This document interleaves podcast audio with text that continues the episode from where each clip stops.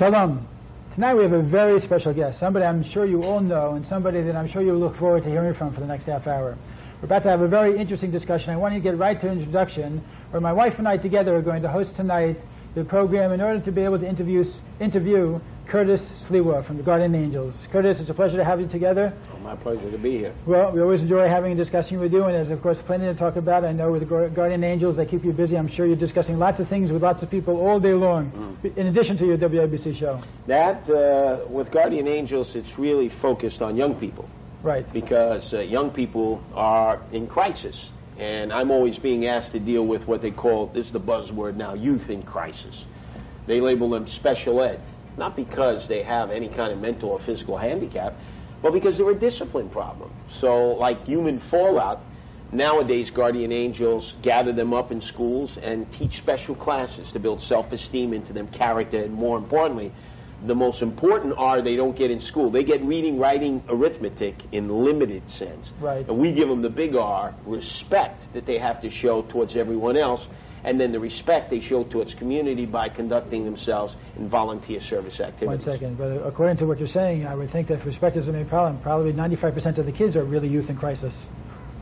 Uh, in some neighborhoods that we deal with, yes, you're absolutely right. And why should that come as a shock?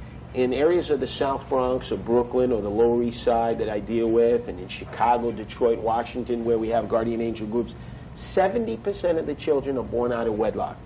70% of these kids, many of them will never know who their fathers are, and the others, and this is the worst, will see their fathers in the neighborhood drinking, doping up, chasing other women, acting like totally decadent and debaucherous.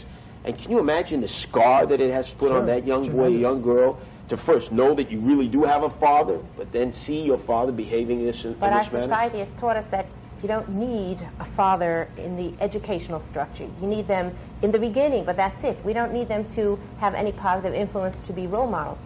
Well, there's no question. Uh, uh, men have been emasculated in many respects, but that's not giving them an excuse. They have to take responsibility. And in many communities, there are literally games that are played, and I've been privy to some of those. It's called Jewels in the Crown.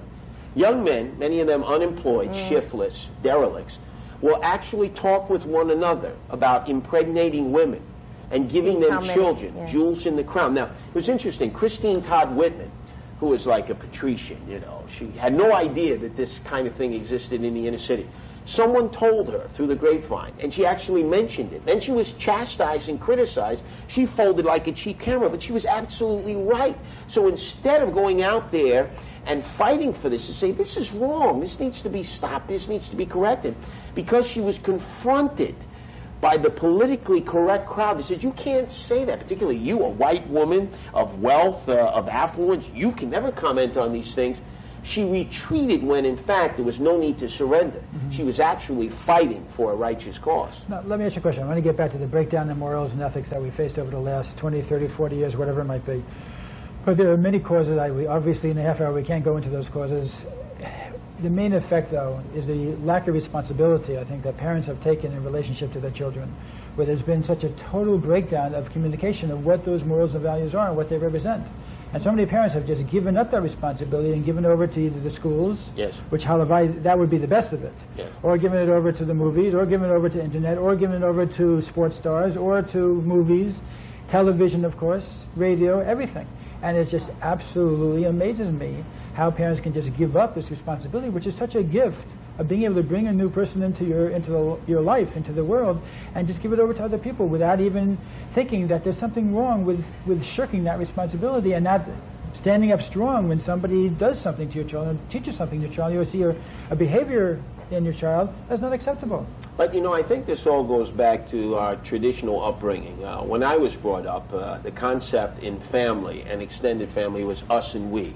We didn't epitomize uh, or focus on the individual success. It wasn't I and me, it was us and we. Collectively, you, you battle together against trials and tribulations. You try to overcome the problems that exist. Maybe the mother wasn't as strong in one area as the father. Maybe the father wasn't as strong as the grandfather, so the grandfather would insert himself or an uncle. But you had a balance in the whole family. In this age, where there's so much apathy and indifference, and there's so much focus on individual achievement, mm-hmm. number one, second to none, and not the group and the importance of family. I remember when I was growing up, there were four people put on pedestals. First were your grandparents. Right. They were saints. They walked on water.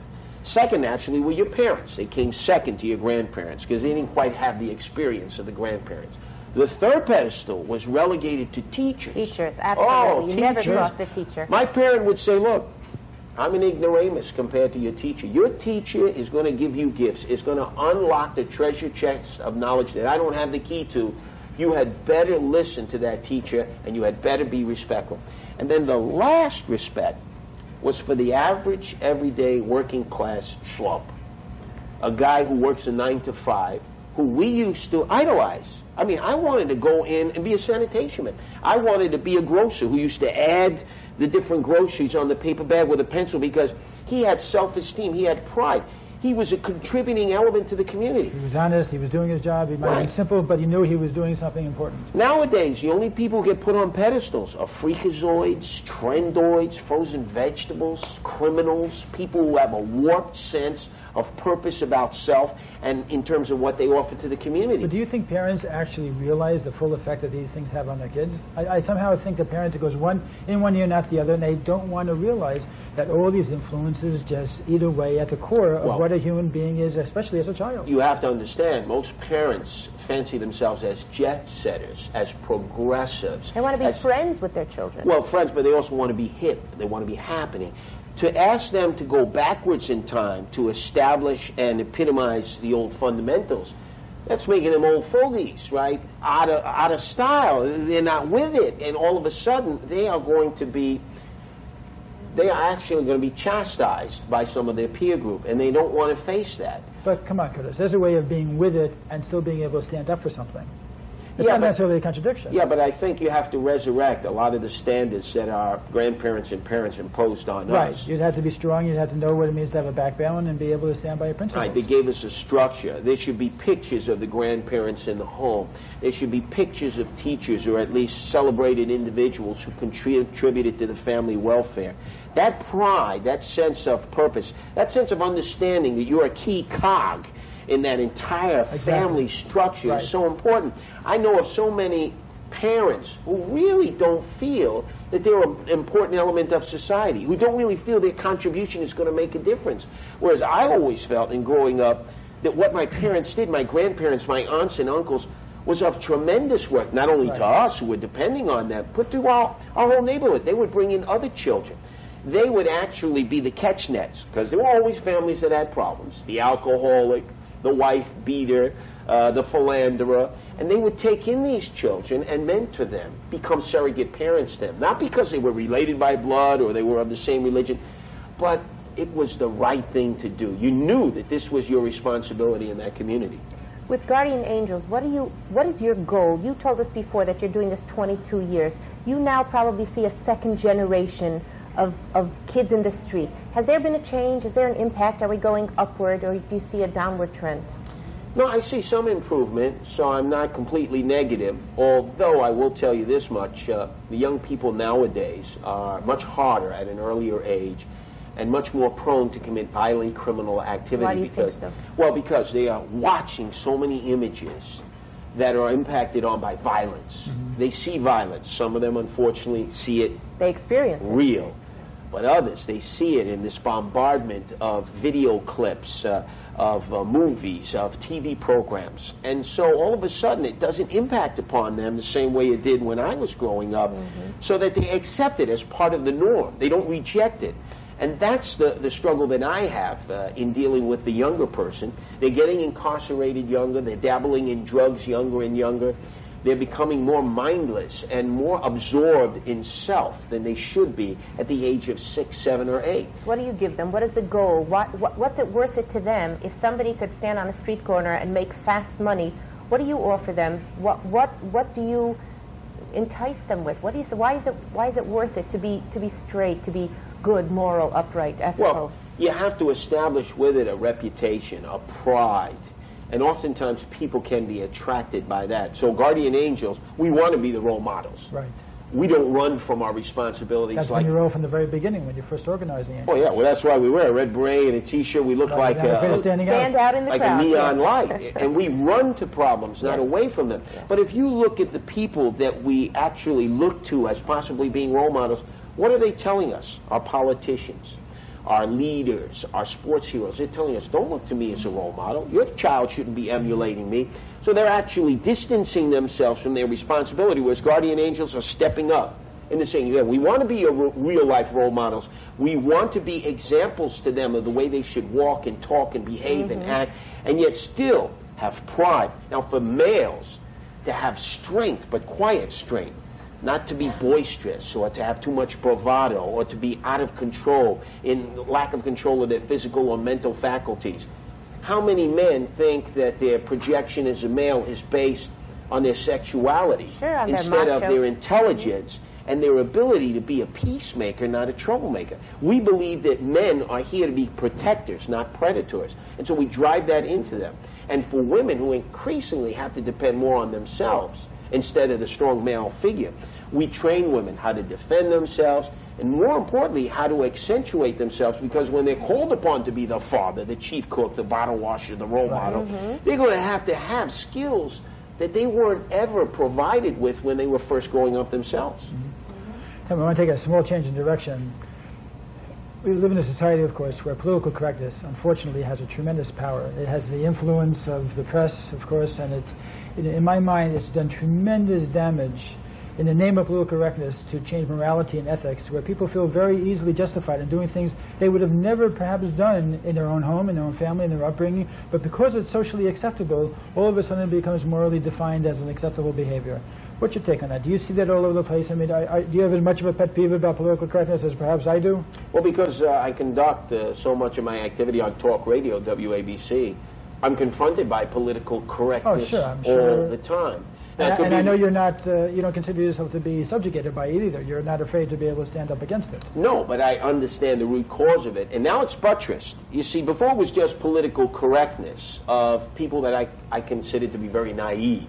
They may have been well intentioned, but hopelessly naive. Now the lawyers have taken advantage of that. They smell the money. They smell a way to make a point and make a lot of moolah shmoolah by following up on the political correctness by suing and then forcing the majority to have to capitulate to just a small few. So, for example, can- yeah, give me an example. we, we recently saw a Jewish school in the Reform community in the Upper West Side of Manhattan give in to the desires of three or four parents who happen to be gay, lesbians, and uh, gay men together, who were upset that there was a normal celebration of Father's Day and Mother's Right. Day.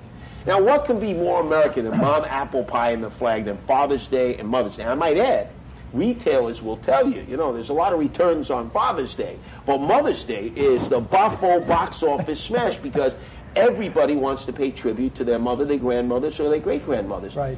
And yet this school decided to fold like a cheap camera and dissolve the whole tradition of Mother's Day and Father's Day because three or four parents there who happen to be gay and lesbian were upset that their particular lifestyle was not being accentuated. And I'm saying, how dare you? How dare you? You're not the norm. You're the exception to the rule. Nobody was icing you out. You want to have uh, Daddy has two roommate cards? They could have had those. Daddy has two roommate Whole cards. But to immediately say, if it's not done our way, then it won't be done at all.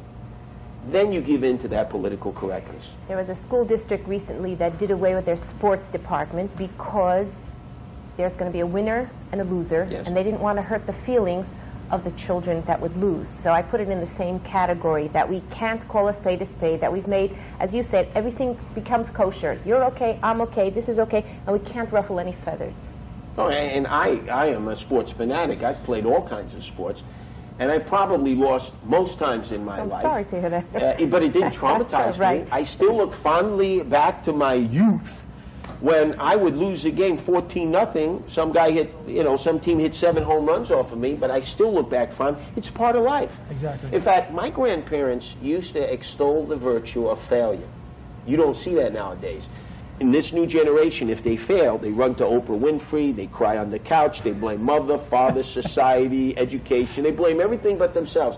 My grandparents, who survived in the Depression like so many others, told me of all the times they were thrown out of boarding ho- uh, rooms, had to roam the streets, didn't have jobs, basically had to take like a piece of bread in the morning and a little pasta mazzola at night. And they actually, they tell these stories with a great deal of pride and how they overcame tremendous odds. They turned failure into a positive moral for others to follow. And I was empowered by that because I then learned for every one success, there are nine failures. And I've certainly been an example of that. And most people, if they're honest, will acknowledge they've failed at most things that they've tried to do. But you just get back up and you keep trying as long as you're, you're doing it with the right, you know, the right conscience the right moral standard because you want to improve a situation instead of take advantage of somebody else's weakness. This idea of conflict resolution that we have to teach in schools now. When you fail, when you're upset, when you're angry, we have to teach people now. It boggles the mind. We don't take out a gun and shoot somebody, but we have to use our words to resolve a situation. Where have we gone that the children haven't Well, learned those skills? I'll give an example at home? of political correctness run amok is that if you're the bad boy, you've been caught carrying a gun in a school, you then get what they call a superintendent's suspension, 10 days. You sit at home, you eat popcorn, and you, you watch Jerry Springer and Ricki Lake. Like, that's going to do a lot for you. Then you get transferred to a better school. It's not a reform school or a school for incorrigibles. You get transferred to a better school, and then they don't tell the parents who they're tran which miscreant is being transferred there. They don't tell the teachers, the deans. Only the principal knows, and he or she are sworn to secrecy. Come they on, cannot acknowledge. I am. This is this is the rules and regulations of the Board of Education. Unbelievable. And they cause so much agita to parents who are saying, wait a second, our children are trying to learn. You're going to take a troublemaker and put him in this class. And you know what they say? Oh, the troublemaker, he'll have low self-esteem. We don't want him to be traumatized. Him, he needs to be separated and put into a school that can use their abilities to try to inculcate him with the discipline that maybe he didn't get at home. Curtis, what do you think the, in terms of Hollywood, the influence that Hollywood's having on the kids, in terms of what Joe Lieberman's been trying to do, or other senators have been trying to do, and how much is this an issue that parents should themselves work on in order to try to get across to, to Hollywood that they're concerned about what's happening to their children because of Hollywood's influence? I had a great deal of hope uh, when Senator Joe Lieberman became a moral crusader with uh, Bill Bennett and a number of other high profile Americans who said, hey, we have got to put controls on Hollywood because these loony kazoonies out there who are not a reflection of mainstream America are creating visual images that are challenging our children away from traditional oh, sure. f- fundamental belief systems. And they're establishing the political correctness. Yeah, they're titillating them. It's almost like they're Pied Pipers in the video messages and musical messages that they send out to the mass majority of children. Now, these are the airwaves, the public airwaves. I work for Disney Corporation. They don't pay not one penny for the ability to transmit over the airwaves on WABC their dogma, their mantra, and such. So if you are using the people's airways, you have a special responsibility to protect values, to not harm people culturally. But they'll say they're not. Oh, oh, they'll come up That every year. very to- to and they'll say, oh, we'll try. We'll, we'll self-police. Well, their self-policing has been as good as the Palestinian police, right? Policing Hamas and Hezbollah. It's Mm-hmm. just not working. So in reality, we have to impose restrictions on them. Not to restrict free speech, but there needs to be a balance. See, I think part of the problem is we live, of course, in a country that's driven by principles of number one, democracy, and number two, capitalism. So democracy, I think, is unbelievable. It's incredible what the American experiment has accomplished. Capitalism, though, what's the bottom line? It seems that what's going on in our society more and more and more, and we've seen it very clearly over the last 10, 20 years, is how do you turn every single citizen of this country into a consumer? Whatever it takes to turn them into consumer, that's the bottom line. And of course, then you go down to the basic, the basic instincts, which will cause something to sell, or the violence, or the sex, or the appearance of all types of other images that are going to motivate people. And this, it's a whole science, as you're of course very well aware, and advertising and so Yeah, forth but there's so a certain decadence here that's Well, being exploited. Of course, no, that's what I'm saying. That because of that, the decadence is okay as long as it produces the But product good- of being able to sell products. good will sell also. But you see, if you have a community of creative types, some of whom are really out of tune with society, have come from uh, broken homes, are self-haters of themselves. Look at it. I don't know if you've ever had a chance to watch uh, VH1 or the E channel, and they talk about stars. All of them seem to have drug problems, alcohol problems, broken families, down in the gutter, you know, like Downey Jr., down and out. And they consider this great. This is like method acting. Now I'm being able to identify with a derelict, a, a dope fiend, a drug addict. These people are absolutely nuts and out of their mind. And these are the, the so-called These are the people who are the heroes. examples They're that they're heroes, putting up for us. So I'm saying, wait a second. Some standards of decency need to be imposed by the average, every ordinary person who feels that these images are reflecting poorly on what they're trying to teach their children. And I'm not saying impede free speech, but there's a time and a place for everything. I knew when I was growing up, if you wanted to buy a pornographic magazine, a man would have to go out of sight, out of mind, and come out with a brown paper bag. Now, I'm not advocating that people buy pornography, but if they have an insatiable desire for this smut, and it is a First Amendment right of theirs, well, then there should be a place that they can go, but it should not impede upon everyone else in society as it is now, because it's literally thrown in our faces morning, noon, and night. It's thrown in our faces and it's made acceptable. That, I think that's the hardest part about it. In fact, so much so that I personally, I think that if three Hollywood tycoons would get together someday around coffee, and they're in, sitting in a diner and they're saying, listen, let's say if we want to make incest kosher, okay? They just want to make it acceptable. So you make a movie and have this star, and I'll make a movie and have this star, and I'll put you know, $100 million into making a movie with this star, and the three themes will, let's say, somehow get back to this within six months after that. Believe me, Well, incest would be politically I will correct in America. that- I have no doubt about that it. if not for the laws of the land, Roman Polanski would be here in America making movies as a pedophile and would be receiving Academy Award nominations by the Hollywood elite. I, I agree. and they'd be It's- it's- extolling his decadent, uh, his decadent uh, personality and his beliefs. They would say that's part of his creative process. He, he- he's getting in touch with his inner child. He's a nut. He's taking advantage of children. That's what he's doing. Everyone, an average person can figure that out. Right. Yeah, it's absolutely incredible how morals have changed in such a short period of time. Well, the, and it's scary. the morality is there. But you see, if you're being made to feel that you're out of touch, that you're out of sync, that you're a fuddy-duddy, as I mentioned, then the peer pressure, the prevailing peer pressure is against those. So you have to really stand up and shout and be an example. So whether you're a member of the Orthodox community or the Hasidic community or any group that clearly defines itself as exemplifying family values, you have to do it with a lot of pride, not confrontationally, mm-hmm. but a lot of pride to be able to answer questions and undergo scrutiny, cross-examination. And that's what a lot of people are afraid of. They don't want to defend their belief system to outsiders.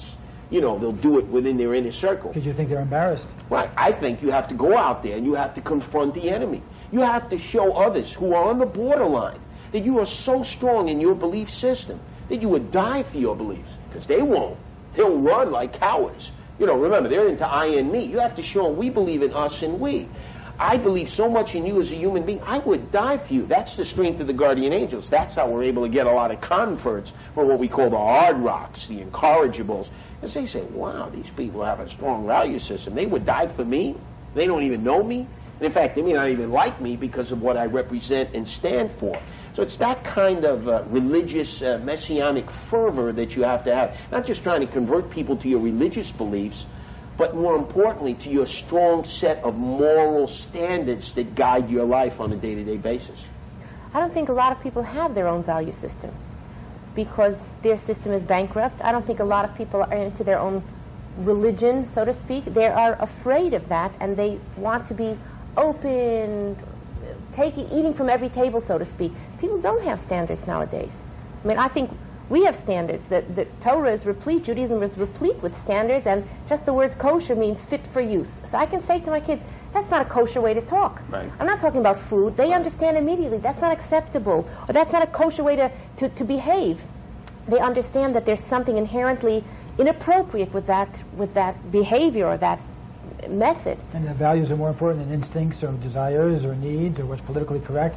And that's something which comes down to a point. Are values absolute or are they relative? And Well, as long as they're going to be relative, they- then listen, if your, your values are relative, kids can say to their parents, then I can establish different type of relative values on the basis Right. of how I establish my own personal values. But we have the medium that can affect the way people think television, radio, videos, it's there. Except people of good values, of good beliefs, are limited in terms of Sure. the avenues they have to get to the masses. That's why I said balance. It's like a balanced meal.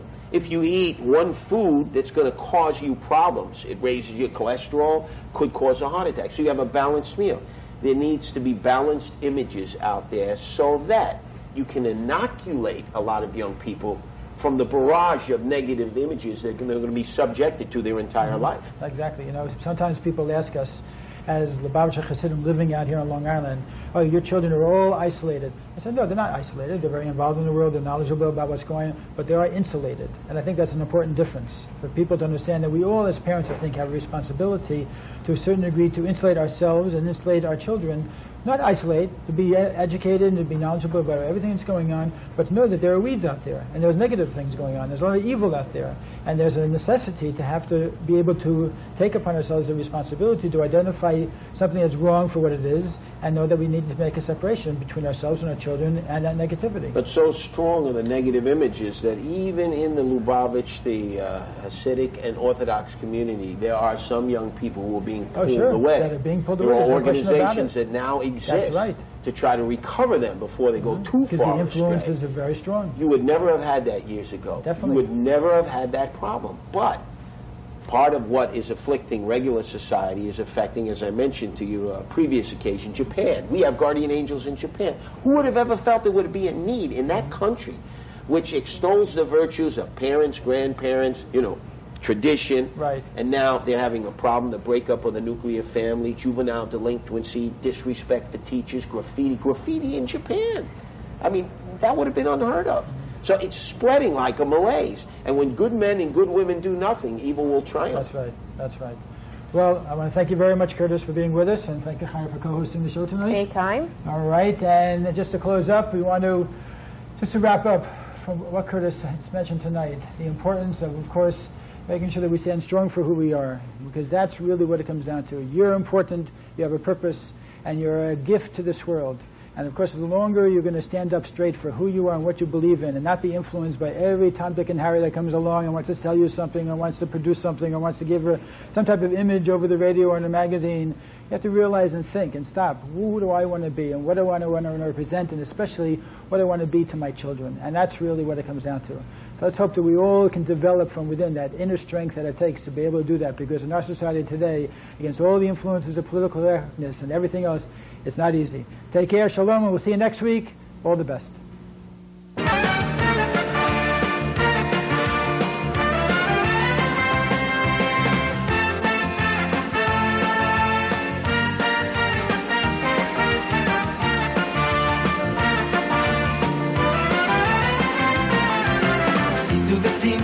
ושמחו בשמחת הגיולו, הנה הנה מושיח בו. שישו ושמחו בשמחת הגיולו, הנה הנה מושיח בו. שישו ושמחו בשמחת הגיולו, הנה הנה מושיח בו. שישו ושמחו בשמחת הגיולו, הנה הנה מושיח בו. הנה הוא בו, מושיח צדקנו, הנה הוא בו, יפהרו ביומנו, הנה הוא Mashiach came. Whoa, whoa.